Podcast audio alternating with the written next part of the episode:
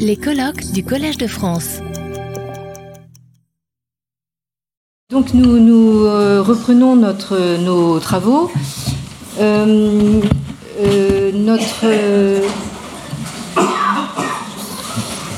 intervenant euh, maintenant euh, est euh, Stéphane Feuillas, euh, qui... Euh, que en principe, enfin, fait partie de ceux qu'on ne présente plus, mais enfin bon, disons que euh, pour euh, le, les euh, collègues qui, qui viennent de, de, de l'étranger, peut-être quelques mots de présentation, euh, qui est ancien élève de l'école normale supérieure de la rue d'Ulm, euh, agrégé de lettres modernes, euh, actuellement professeur en études euh, de la Chine classique à l'université euh, Paris Cité.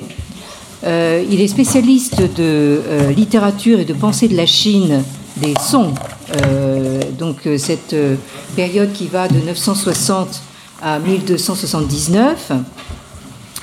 Euh, il euh, a publié de très nombreux articles, euh, édités euh, euh, en collaboration des volumes sur le pouvoir, le jugement, la notion d'individu, euh, plus récemment avec notre collègue de l'INALCO, euh, Frédéric Wang, un euh, numéro de la revue Diogène euh, sur euh, l'amitié euh, dans les cultures de l'Asie de l'Est. Euh, et euh, nous avons euh, eu euh, le plaisir ensemble de, de publier les actes d'un colloque euh, tenu ici au Collège de France sur le traité des, des rites, qui est paru aux éditions Hémisphère et que vous pouvez maintenant également euh, consulter en accès libre euh, en version numérique. Euh, euh, il est euh, traducteur euh, et euh, en fait euh, co-directeur euh, de notre fameuse collection des Budé chinois aux, aux Belles Lettres, euh, au sein de laquelle donc euh, il a euh, traduit euh, euh, plusieurs œuvres de Souche, donc euh, des, des sons, euh, des euh, nouveaux propos, le, le Xinyu de, de Ludia avec euh, Béatrice Laridon, ici présente. Et euh, euh, également des pages sur la poésie des Song dans l'anthologie de la poésie chinoise de la bibliothèque de la Pléiade.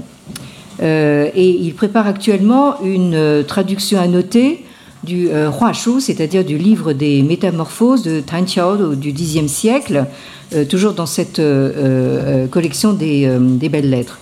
Euh, voilà, alors donc euh, euh, euh, je, j'aurais tendance en fait à, à dire un petit peu la même chose euh, de Stéphane Feuillas que, que, que de Han Sansi, euh, une, une sorte de Wunderkind, euh, et comme, comme j'aime le dire, mais il, il, il, il déteste quand je dis ça, mais je le dis quand même, c'est le meilleur d'entre nous, voilà.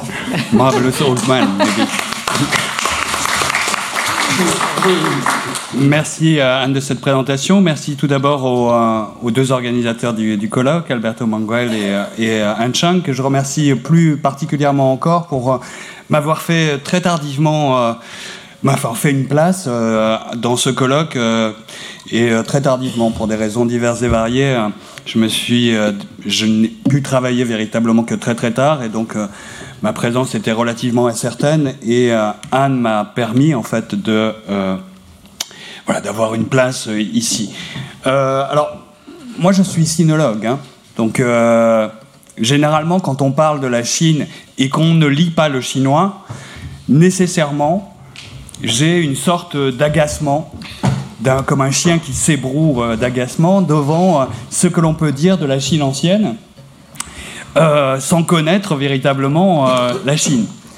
Alors, c'est le cas pour euh, l'essentiel de la littérature euh, de non-sinologues que je lis sur euh, la Chine, et ce n'est pas le cas avec Borges. Donc euh, je tiens à le dire quand même, euh, pour euh, deux raisons. Euh, d'abord euh, pour la beauté des textes, le mystère de, de ces différents textes, et puis euh, aussi pour une autre raison, c'est qu'il est clairement euh, évident, en fait, dans, la, dans les textes de Borges qui parlent de la Chine, que ces références chinoises, avec tous les guillemets qu'il faut, euh, eh bien, il en fait à peu près euh, ce qu'il veut et n'importe quoi. Donc c'est en cela que c'est très très amusant, très intéressant et euh, assez passionnant de voir à quel point en fait cette culture en, ancienne chinoise passe par des filtres qui sont propres à la pensée de, de Borges pour devenir quelque chose de véritablement euh, universelle. Comme le disait Alberto Manguel, Manguel tout à l'heure, c'était euh, la Chine pour Borges, c'est euh, c'est une partie du monde, tout simplement. Les Chinois sont comme tous les, tous les autres hommes de la Terre, et euh, effectivement, il n'y a pas une altérité radicale qui serait propre à la Chine, euh, comme beaucoup ont, ont eu tendance, beaucoup trop de personnes ont eu tendance à, à l'affirmer. Alors donc, mon titre est légèrement différent de ce qui est, qui est annoncé dans le, dans le programme. Donc il s'agit, en fait, je vais essayer de, de, de parler, en fait, d'une, d'une esthétique de la disparition et puis de l'incertain, que je voudrais traiter à partir de euh, trois euh, références. Euh, alors je vais essayer de...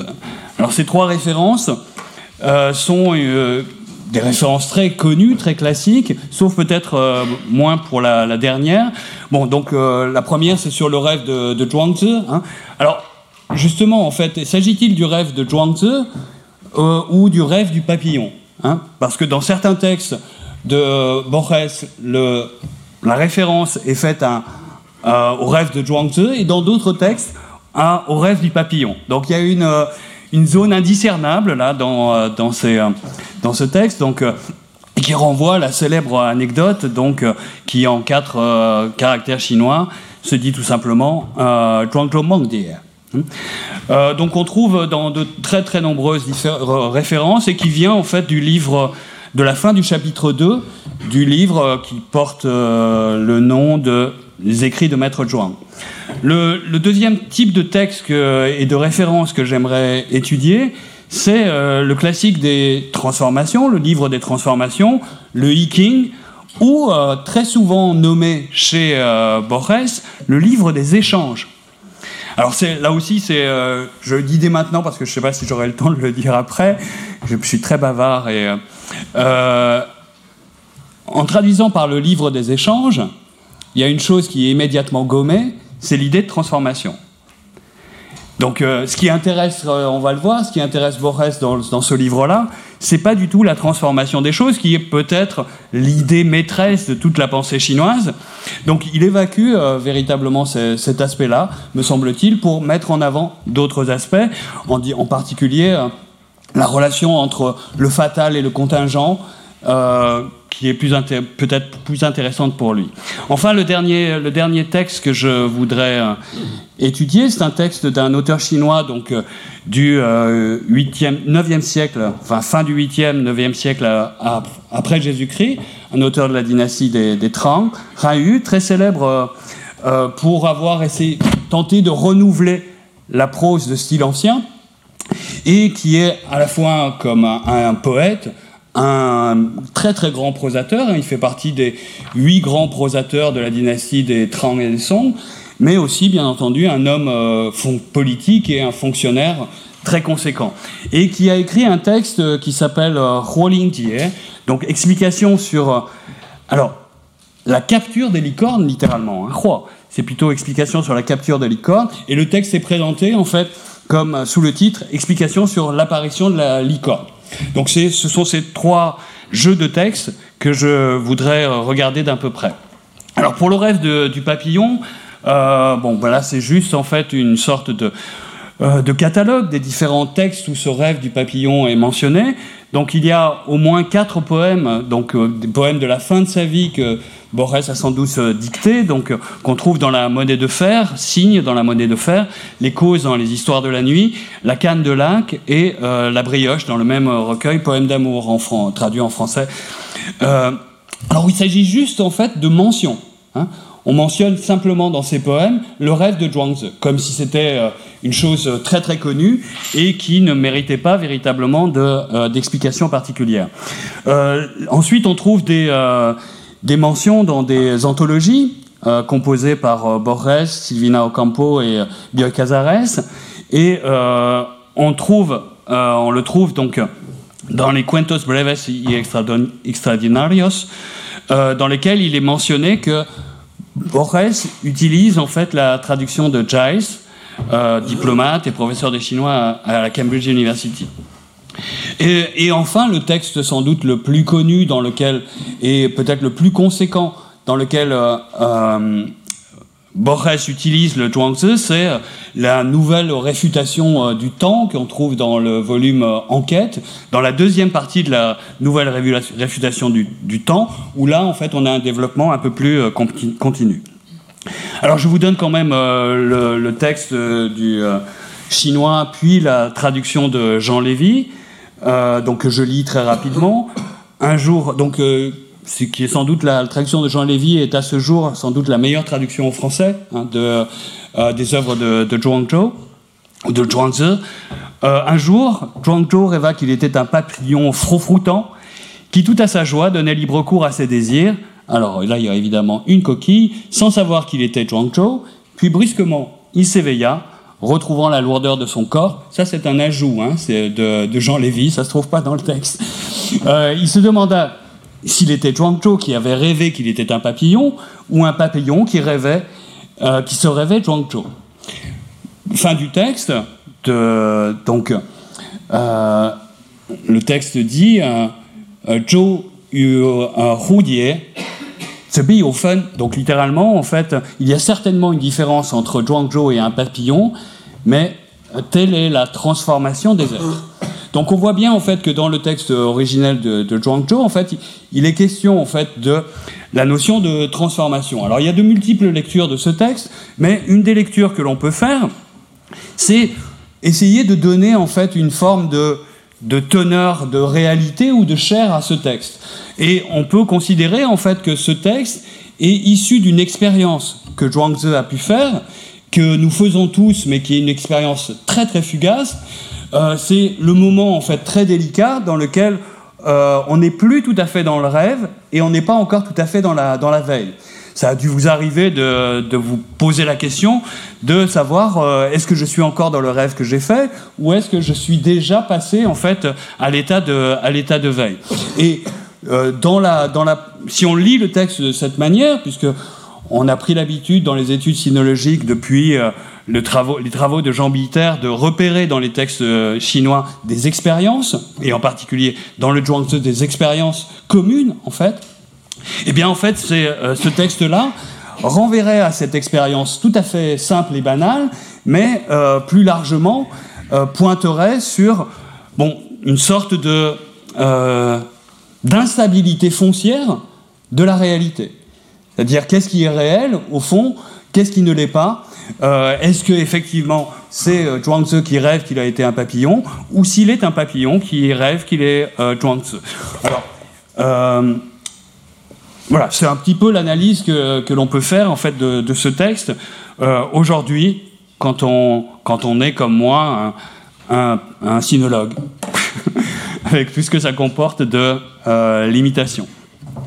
Je vous donne en fait le, ici le, le texte de, euh, de Giles qu'a lu donc euh, euh, Borges et euh, bon, comme vous voyez, le texte est assez long et le texte insiste euh, sur une des caractéristiques du, euh, du, du texte de Zhuangzi, c'est-à-dire en fait la description même très sommaire de, euh, du papillon qui effectivement va et vient euh, doucement, volette doucement. Et euh, bon, c'est un, une des caractéristiques du texte. Ensuite, la fin du texte, donc euh, ce qui est traduit par euh, ce, qui, ce que le texte euh, chinois dit clairement, clairement, désigne clairement comme une transformation des choses, passage d'un, d'un, d'un état à un autre état, et vice-versa. Hein. Ce, qui est, ce qui est dans le texte de Zhuangzi, transformation des choses, est traduit ici par euh, métampsychose. Euh, bon, c'est une traduction assez éloignée. Mais bon, c'est, c'est a priori celle qu'a lu, euh, celle qu'a lu Borges. Hein. Borges, ou... Euh, alors... Ce texte, bon, j'ai donné en fait quelques références en, en espagnol, mais ça se lit très très simplement. Hein. Toutes ces références en fait sont très courtes. Donc, ce que fait, ce que fait Borges, c'est de réduire à l'os la, euh, l'anecdote de Zhuangzi. L'anecdote de Zhuangzi est déjà très courte, hein, mais elle est encore euh, réduite au maximum. La conclusion du texte de Zhuangzi est absente dans les textes de euh, Borges, et ce qu'il retient en fait euh, du texte, c'est simplement l'idée que Zhuangzi rêva, rêva qu'il était un, un mariposa, hein, donc un papillon, et qu'il ne savait pas au réveil s'il était un homme qui avait rêvé qu'il était un papillon, ou si c'était un papillon qui, ahora, donc à ce moment-là, au réveil, maintenant, rêvait qu'il était un homme. Donc il retient que cet aspect-là. Hein. Il retient que cet aspect-là, et euh, tout le reste est, euh, d'une certaine façon, euh, gommé. Donc ce qui l'intéresse véritablement, c'est, euh, puisque le texte va être repris de, et intégré, en fait, dans... Le, le, dans les nouvelles enquêtes, ou les, les, les enquêtes en français, euh, sur euh, le thème de la réfutation du temps, ce qui l'intéresse véritablement, c'est d'abord, la, à partir de ce texte, montrer qu'il n'y a pas d'individu. C'est-à-dire que ce que l'on appelle individu peut tout aussi bien, en fait, devenir un papillon, et vice-versa. Donc l'idée, en fait, que euh, le moi, en tant que tel, n'existe pas et qu'on ne peut pas faire fond sur le moi. Et que d'autre part, il y a véritablement euh, une impossibilité ou une indécidabilité à dire si c'est le papillon, si c'est Zhuangzi qui devient papillon et qui ensuite, papillon qui lui-même deviendrait Zhuangzi, il y a une impossibilité à dire cette succession. En fait, il y a deux moments différents et ces deux moments sont parfaitement hétérogènes. D'une certaine façon, donc il n'y a pas de succession temporelle en fait dans le cadre de la lecture de, de Borges, et c'est à ce titre qu'il peut intégrer en fait cette anecdote comme un élément argumentatif pour réfuter en fait le, l'existence du, du temps. S'il n'y a pas de continuité, il n'y a pas de temps. Hein. Et euh, ce que l'utilisation que fait Borges de ce, de ce texte, c'est de montrer précisément qu'on ne passe pas de l'un à l'autre, mais qu'il y a deux moments différents, et ces deux moments sont d'une certaine façon hétérogènes l'un à l'autre, hein, assez hétérogènes l'un à l'autre, et qu'il n'y a pas donc transformation de l'un en l'autre, mais deux moments qui en, en eux-mêmes ont leur propre validité. Bon, ça c'est euh, le point qu'il, euh, qu'il, euh, qu'il développe surtout. Et je voudrais au moins, pour terminer sur ce point, sur, en citant en fait euh, un poème. Donc j'ai dit qu'il y avait au début des, des textes qui étaient des textes poétiques, dans lesquels en fait le, euh, le rêve du Zhuangzi intervient. Alors là je le, je le cite dans une traduction française qui, me semble-t-il, est assez belle et assez euh, fidèle, aussi belle en tout cas que le texte euh, espagnol, me semble-t-il. Donc c'est euh, en mille neuf cent quinze, donc, comme le dit la courte préface que joint euh, Borges à son texte, euh, vers mille neuf cent quinze à Genève, je vis sur la terrasse d'un musée une haute cloche avec des caractères chinois. En mille neuf cent seize, j'écris ces lignes. Hein. Donc plus de soixante ans après, euh, un poème va être écrit sur euh, une inscription qui a, qui a été vue. À... Alors c'est le même moment, hein, dans l'esprit de, de, de, Bor- de Borges, ce qu'il a vu en mille neuf cent quinze et ce qu'il revoit en écrivant un poème euh, soixante ans après, c'est exactement le même moment. Hein. Ça se, il n'y a pas de succession, il n'y a pas de passé véritablement, y a pas, c'est simplement quelque chose qui ressurgit, et qui ressurgit comme un moment plein et entier, total, dans, dans quelque sorte. Et alors, ce texte-là, euh, c'est le, le dialogue, le discours plutôt, d'une, de l'inscription elle-même.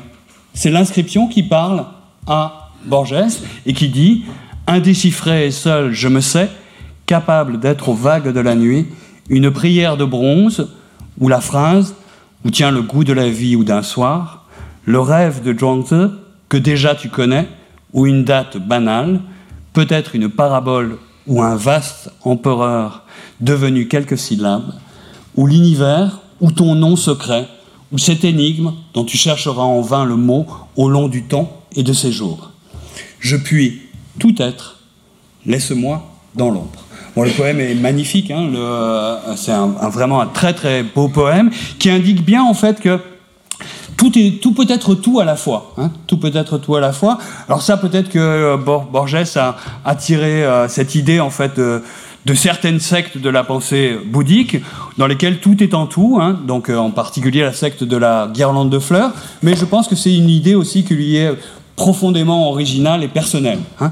Et euh, comme vous le voyez, en fait, le rêve de, de Zhuangzi ici intervient simplement comme une sorte de signal, euh, et pas autre chose qu'un, qu'un signal, en fait. Le signal, effectivement, que la réalité, ou la soi-disant réalité, est en fait construite sur du sable et que tout, effectivement, peut devenir tout autre chose. Donc c'est un petit peu euh, l'usage que, en tout cas, moi-même, je lis dans le, le, euh, l'utilisation que fait Borges de, euh, du rêve. Alors je passe... Euh, je ne sais pas déjà combien de temps j'ai utilisé, mais il me restait encore euh, peut-être une dizaine de minutes, je vais aller assez vite. Le deuxième texte, c'est le texte euh, très célèbre, euh, le classique euh, du changement, le Yi Jing, donc, euh, qui intervient dans au moins trois passages, donc, euh, dans un poème euh, intitulé « Toi », où il est question, en fait, euh, non pas en fait, à proprement parler du, du classique du changement, mais de celui qui a écrit le classique du changement. Hein. Et euh, le poème commence par « Un seul homme est né, un seul homme est mort sur la terre ». Et tout ensuite, toute la, la suite du poème va consister, en fait, à présenter différents personnages qui sont ce seul homme qui a existé sur la terre. Hein. Donc, euh, pas d'individualité, tout homme est le seul homme, tout homme est tout homme. Hein. Donc euh, ça c'est euh... ensuite vous avez un, un autre texte qui est un, aussi un poème qui est recueilli dans la Rose Pro, euh, dans la Monnaie de Fer, donc un poème tardif hein, euh, pour une version du Yi Jing, donc je lirai plus précisément. Et puis il y a évidemment euh, la présence du classique du changement dans ce texte intitulé euh, Sur les classiques, que l'on trouve dans les enquêtes et qui clôt véritablement le volume des, enclais, des enquêtes ou des nouvelles euh, Inquisition de, euh, de Borges. Donc, euh, alors, on commence par, euh, par les classiques, et, euh, euh, parce qu'en fait, ce texte va servir en fait, d'illustration de, ce, de la thèse de, Bor- de Borges sur le classique. Et donc, il dit un cla- est classique le livre qu'une nation ou un groupe de nations, où les siècles ont décidé de lire comme si dans, tout dans ses pages était délibéré, fatal, profond comme le cosmos, et susceptible d'interprétation sans fin. Donc le, le classique, c'est un, un texte ouvert, enfin, c'est, euh, c'est l'œuvre ouverte, hein, d'une certaine façon, de Eco. C'est un texte qui est ouvert à toutes les interprétations possibles et valables, ou qui est une matrice, en fait, à l'interprétation. Il euh, enfonce le clou à la fin du texte. N'est pas classique, je le répète, un livre qui possède tout le tel ou tel mérite, c'est un livre que les générations humaines, pressées par des raisons différentes, lisent avec une ferveur préalable et une mystérieuse loyauté. Alors, moi, j'aime particulièrement l'usage des adjectifs hein, chez Borges, je reviendrai peut-être un peu là-dessus. Il y a quelque chose de toujours fascinant, en fait, dans, dans la manière dont il utilise des adjectifs à la fois très simples et en même temps euh, chargés de, de, de signification et de profondeur. Alors, le livre des transformations, en fait, euh, n'est pas, en fait, pour euh, Borges, un livre qui s'attache à décrire, d'une manière ou d'une autre, les processus de la transformation naturelle ou de la transformation morale ou sociale. C'est essentiellement un livre des transformations de l'interprétation. Donc c'est tout à fait autre chose. Hein. Ce qu'il voit dans, les, dans ce livre, c'est, en fait, la manière dont il est ouvert à toutes les transformations, et il mentionne en fait dans le texte qui est euh, dans, dans le texte donc euh, sur les classiques euh, la mention de la création des hexagrammes par un empereur préhistorique qui les découvre sur une carapace de tortue sacrée, puis la manière dont Leibniz a voulu voir dans cet ouvrage en fait le, un système de numération binaire, donc le zéro et le un, euh, puis l'interprétation de Richard Wilhelm, donc traducteur de, du Yi Jing, pour qui il s'agit d'un instrument de divination, et, euh, mais, rajoute euh, Borges, c'est aussi peut-être le vocabulaire de quelques tribus. Aujourd'hui, d'ailleurs, dans les études chinoises, on s'intéresse particulièrement à ça, et euh, on essaie de raccorder, en fait, les strates les plus anciennes de ce livre à des groupes euh, de tribus très particuliers, à la jonction entre la dynastie des Shang et la dynastie des Zhou, c'est-à-dire aux alentours de mille avant Jésus-Christ. Et il mentionne aussi, et ça c'est donc d'autres s'en servent que pour le calendrier, et il mentionne aussi en fait son ami Jules Solar qui lui traçait les hexagrammes avec des cure-dents ou des allumettes. Et c'est aussi une interprétation du texte hein, pour euh, Borges. Donc en fait, euh, il illustre ainsi la caractéristique principale du classique selon lui, c'est-à-dire la multiplicité possible des interprétations. Donc ça c'est le, euh, c'est le texte. Au, au cours de sa, de sa lecture, au cours de sa lecture, euh, Bon, il décrit un petit peu ce texte. Hein, comme je, alors, j'ai pas parlé du classique du changement, mais j'imagine que vous en avez une idée. Hein. Le Yi Jing a été très célèbre dans les années soixante-dix, dans la génération beatnik, donc peut-être que certains d'entre vous l'ont tiré. C'est un, un ouvrage composé de soixante-quatre figures, euh, donc qui se lisent de bas en, bas en haut, avec deux euh, régimes de figures, les traits pleins, qui évoque le yang, l'énergie positive, et le, l'énergie de déploiement, en fait, et les traits yin, le trait brisé, qui évoque, euh, elle, l'énergie de concentration. Hein. Alors, on traduit, général, enfin, on, on associe le, mas- le yang au masculin, le yin au féminin. Bon, voilà. Les deux sont absolument nécessaires, complémentaires et hiérarchiques. Hein. Le masculin étant toujours supérieur au féminin. Alors, il mentionne, en fait, comment est fabriqué ce livre. Et il mentionne plus précisément, euh, on peut les reconstruire à partir de ce qu'il en dit, euh, l'un des schémas se compose de deux lignes pleines, d'une ligne brisée et de trois lignes pleines, verticalement disposées. Alors si on suit ce schéma, eh ben, on peut reconstruire dans le classique du changement le, les trois premiers euh, traits en bas correspondent à l'hexagramme Tué, donc qui est l'hexagramme du lac, du contentement, de la joie, et euh, ils sont surmontés par le trigramme du ciel, Tien, euh, qui évoque le ciel, effectivement, l'initiative, enfin les forces d'initiative dans la, dans la nature. Donc euh, ça va donner donc, euh, ce, ce, cet hexagramme qui est l'hexagramme de la marche. Alors je me suis longtemps demandé pourquoi précisément c'était cet hexagramme qui est cité. Il y en a soixante-quatre, il aurait pu choisir n'importe lequel. Sauf que la formule oraculaire de cet hexagramme, euh, telle que l'a traduit Richard Wilhelm, c'est « marcher, avancer, fouler » et « marcher sur la queue d'un tigre ». Et euh, la, la, la fin de la formule, donc euh, « marcher sur la, la queue d'un tigre euh, », ce tigre donc, ne mord pas euh, l'homme. Si ce tigre ne mord pas l'homme, il y aura succès. Et en fait, c'est une, je, je le lis en fait comme euh, voilà le, l'amour euh, profond que Borges a pour Borges a pour les tigres depuis sa putain d'enfance, euh, dans sa visite à la ménagerie de, de Buenos Aires. Et puis il y a de très très nombreux textes où le, le tigre est évoqué. Alors c'est plus généralement le tigre du Bengale, hein, chez, chez Borges, plus que le tigre chinois, même si on le trouve aussi. Et puis c'est sa lecture de Kipling. Et puis il y a un poème très très beau dans lequel euh, Borges dit qu'au fond, une de ses amies interprétait euh, le, la symbole du, ti- du tigre comme l'amour. Hein, le tigre est amour. Hein. Et donc en fait, c'est, si on lit le texte et qu'on cherche un petit peu, ben, on s'aperçoit que voilà, ce sont les propres tropismes de Borges qui, euh, qui apparaissent hein, euh, dans le choix qu'il fait euh, des textes. Et alors ça n'apporte rien de plus à l'interprétation. Mais c'est des petites trouvailles que les sinologues que je suis ont le plaisir à faire. Donc, euh, euh, alors je poursuis euh, et je termine sur un poème qui est tiré de La Rose profonde. Là aussi, un très très beau poème que je lis rapidement dans la traduction française. « L'avenir n'est pas moins irrévocable que le passé de fer, rien qui ne soit une loi, une lettre muette de la loi, dans ce livre du temps indéchiffrable. On ferme sa maison derrière soi, on sort, tout en étant rentré, la vie et cette côte à gravir et gravie. Rien ne t'a dit adieu, tout est à toi, ne te rends pas. Si le cachot est sombre et partout clos d'un dur fer incessant, prévois la faille à ce recoin de l'ombre, la fine fente, un aplomb négligent. Ton chemin est fatal, la flèche sûre, mais Dieu est là, qui guette aux fissures. » Le texte est euh, à la fois très mystérieux, euh, très très beau, je trouve, euh, dans la traduction, comme dans le texte original. Et il évoque à la fois l'idée que le, le, le futur est aussi déterminé que le passé, en fait. Hein.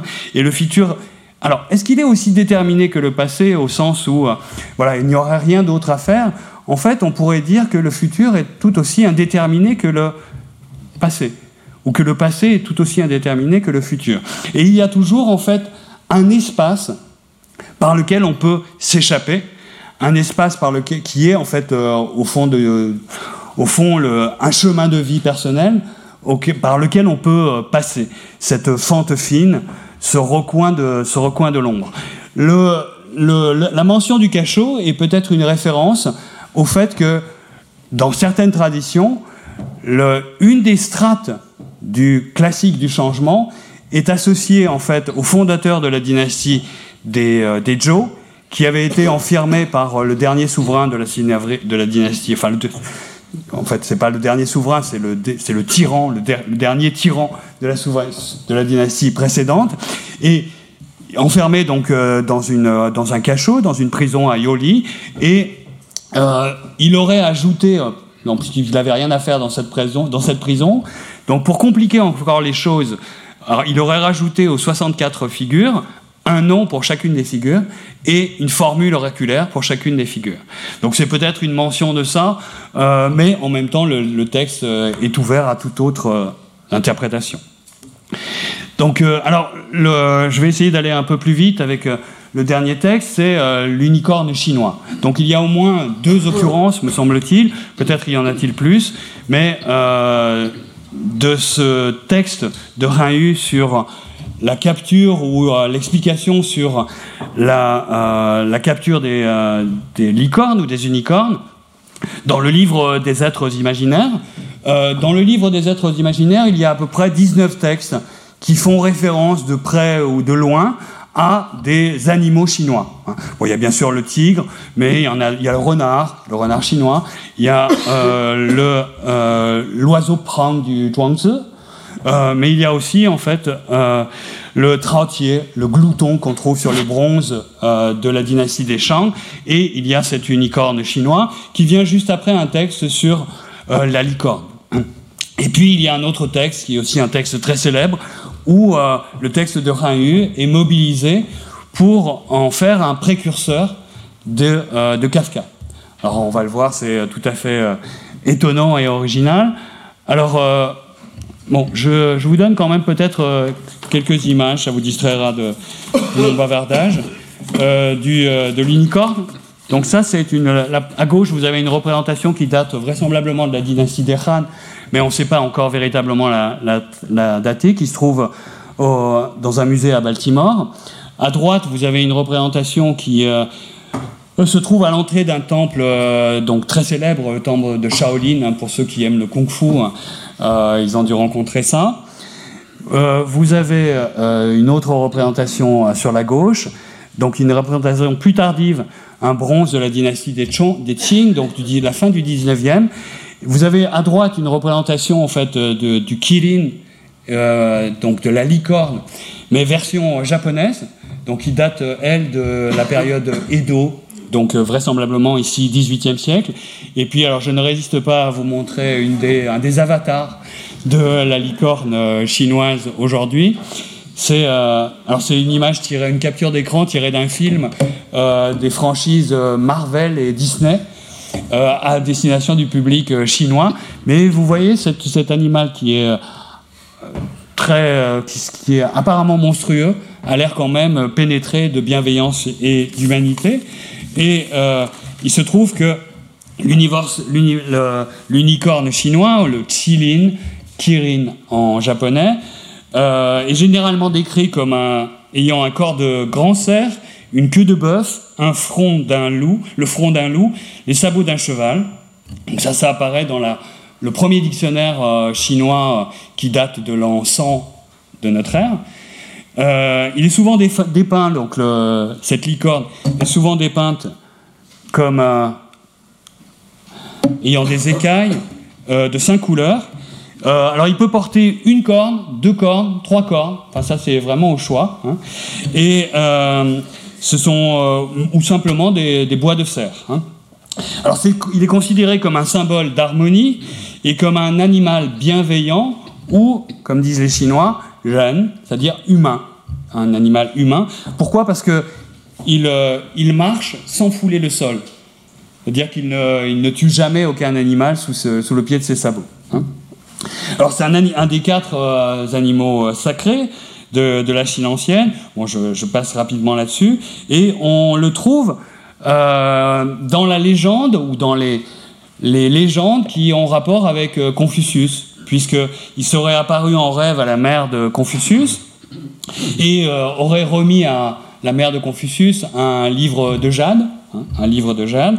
Et par ailleurs, donc, les Annales du pays de Lou, donc, l'ouvrage qui est attribué à Confucius, se termine en fait par le meurtre d'une licorne qui n'est pas reconnue comme telle et qui marque, et ce meurtre-là, par un chasseur ou un conducteur de char, on ne sait pas trop, marque à la fois la fin, enfin c'est ce que pressent dans ce meurtre-là euh, Confucius, il pressent sa propre fin et en même temps la fin du, euh, du duc qui règne à ce moment-là, du, le duc Hai de Lou.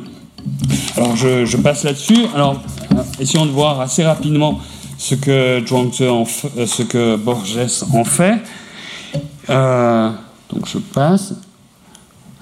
Alors il cite un texte, hein, le texte de, euh, qu'il a trouvé dans le, le Guwen chinois de Margouliès. C'est sa c'est sa source.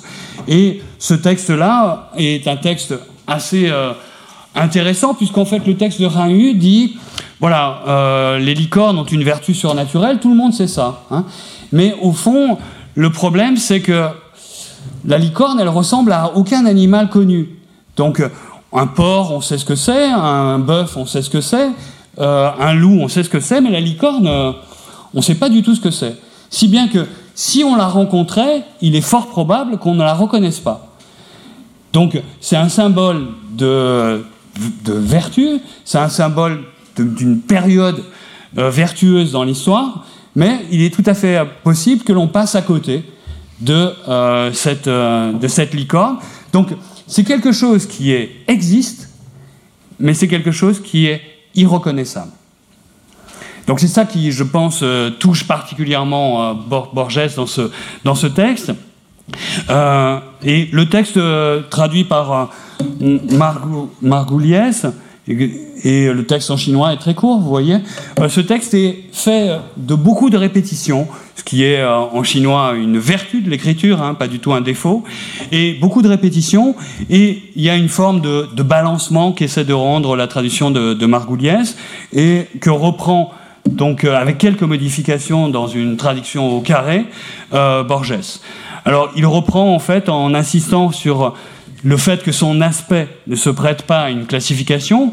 Donc, euh, c'est un animal qui, est, qui résiste à toute euh, volonté euh, encyclopédique, d'une certaine façon, de classification encycl- encyclopédique. Euh, et le texte de Borges se termine « Il n'y a, a que la licorne que l'on ne puisse reconnaître ». Alors, il y a un fond, euh, ce que met en avant le texte de, de Borges, à la fois dans les livres des êtres imaginaires et ensuite dans les enquêtes, c'est l'idée qu'il y a un fond d'indécidable de, sur, concernant cet animal. Bon, les textes anciens en mention, le mentionnent, les, tous les classiques chinois anciens le mentionnent, mais au fond, on peut en faire une description, et c'est, de cette description, on ne pourra à aucun moment tirer la certitude qu'on l'a vu, qu'on le verra, ou qu'il existe véritablement dans le monde. À tel point qu'on peut euh, se méprendre sur cet animal et le tuer comme si c'était un cerf, ou un bœuf, ou un porc, puisque c'est un mélange de tous ces animaux. Hein. Donc il y a quelque chose qui est...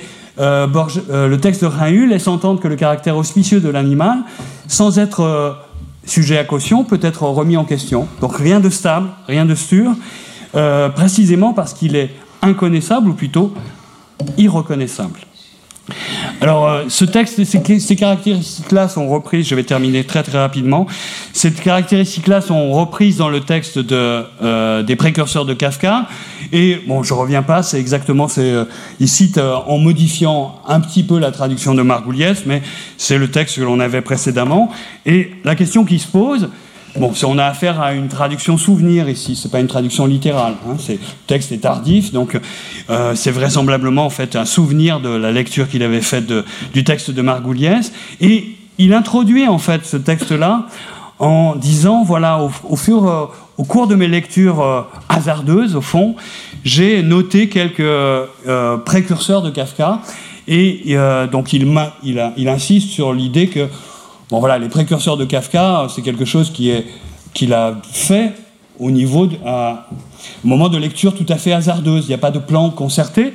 Et euh, il, euh, il a introduit ce texte en disant Voici le paragraphe mystérieux et tranquille qui m'a retenu. Et euh, alors moi, pour moi, et je vais terminer peut-être là-dessus, euh, bah c'est ce mystérieux et tranquille qui m'intéresse. D'abord parce que je vois dans ce texte, dans ces, la liaison de ces, ces adjectifs, euh, quelque chose qui est, à mon sens, caractéristique de l'usage des adjectifs de chez, chez Borges, à la fois... Euh, donc ils font appel à deux registres euh, totalement différents. Le mystère, la dimension d'inconnu, mais aussi la sérénité, la tranquillité, dans lesquelles devrait s'écrire, en fait, pour Borges, peut-être euh, tout texte. Donc euh, moi j'y vois une sorte de zeugma euh, qualificatif qui est peut-être, au fond, euh, l'art même d'écrire de, euh, de Borges, une sorte euh, de naturel qui met euh, le mystérieux dans le paysage des contes euh, de l'enfance. Euh, comme le disait encore euh, Borges, pour ce texte-là, en quoi est-il un texte précurseur de Kafka ? Eh bien, il dit euh, l'affinité n'est pas du tout dans la forme, l'affinité est dans le ton, précisément dans ce ton mystérieux et tranquille, l'air de rien, qui porte au-delà des tristes contingences pour rejoindre le monde des archétypes euh, platoniciens. Alors, vous partez des archétypes euh, platoniciens pour la Chine, un sinologue vous dira mais ce que c'est le scandale absolu, c'est l'horreur absolue. Euh, mais bon, c'est l'intérêt de euh, la pensée de, euh, de Borges sur la, sur la Chine. Et au fond, voilà, finalement, en fait, ce, la Chine, ça sert à quoi pour euh, Borges ? Ça sert euh, vraisemblablement à... Euh, mettre de l'irréel dans le soi-disant réel et de, euh, du réel dans l'irréel, je pense. Ça, c'est la leçon en fait, du rêve euh, du Zhuangzi. Ça sert à montrer qu'en fait, il euh, n'y a aucune stabilité véritablement de, à cette notion qu'on appelle le réel, que euh, d'autre part, en fait, Euh, la Chine, c'est pour lui aussi en fait une forme ou un ton particulier. C'est ce que montre le texte de Han Yu, un ton qui est un ton sans affect, sans pathos, d'une simplicité extrême, euh, dont le vocabulaire est euh, volontiers euh, répétitif, euh, mais qui rend possible en fait de nouveaux dépla- déploiements, de, nouveaux, de nouvelles bifurcations de, de formes. Et, euh, et je pense que en fait, ce qui intéresse Borges dans le à la fois dans la Chine et plus précisément dans le texte de Han Yu, c'est euh, la retenue, cette retenue dans l'écriture, qui est par ailleurs en fait la valeur chinoise de l'écriture en Chine. L'écriture est d'autant plus belle qu'elle est, qu'elle est au bord du trivial, au bord du plus commun, au bord du retenu, sans vraiment effet de, sans aucun effet de, de manche. Voilà, donc je m'arrête là-dessus et pardon d'avoir été, comme d'habitude, trop long. Retrouvez tous les contenus du Collège de France sur w w w point collège tiret de tiret france point f r.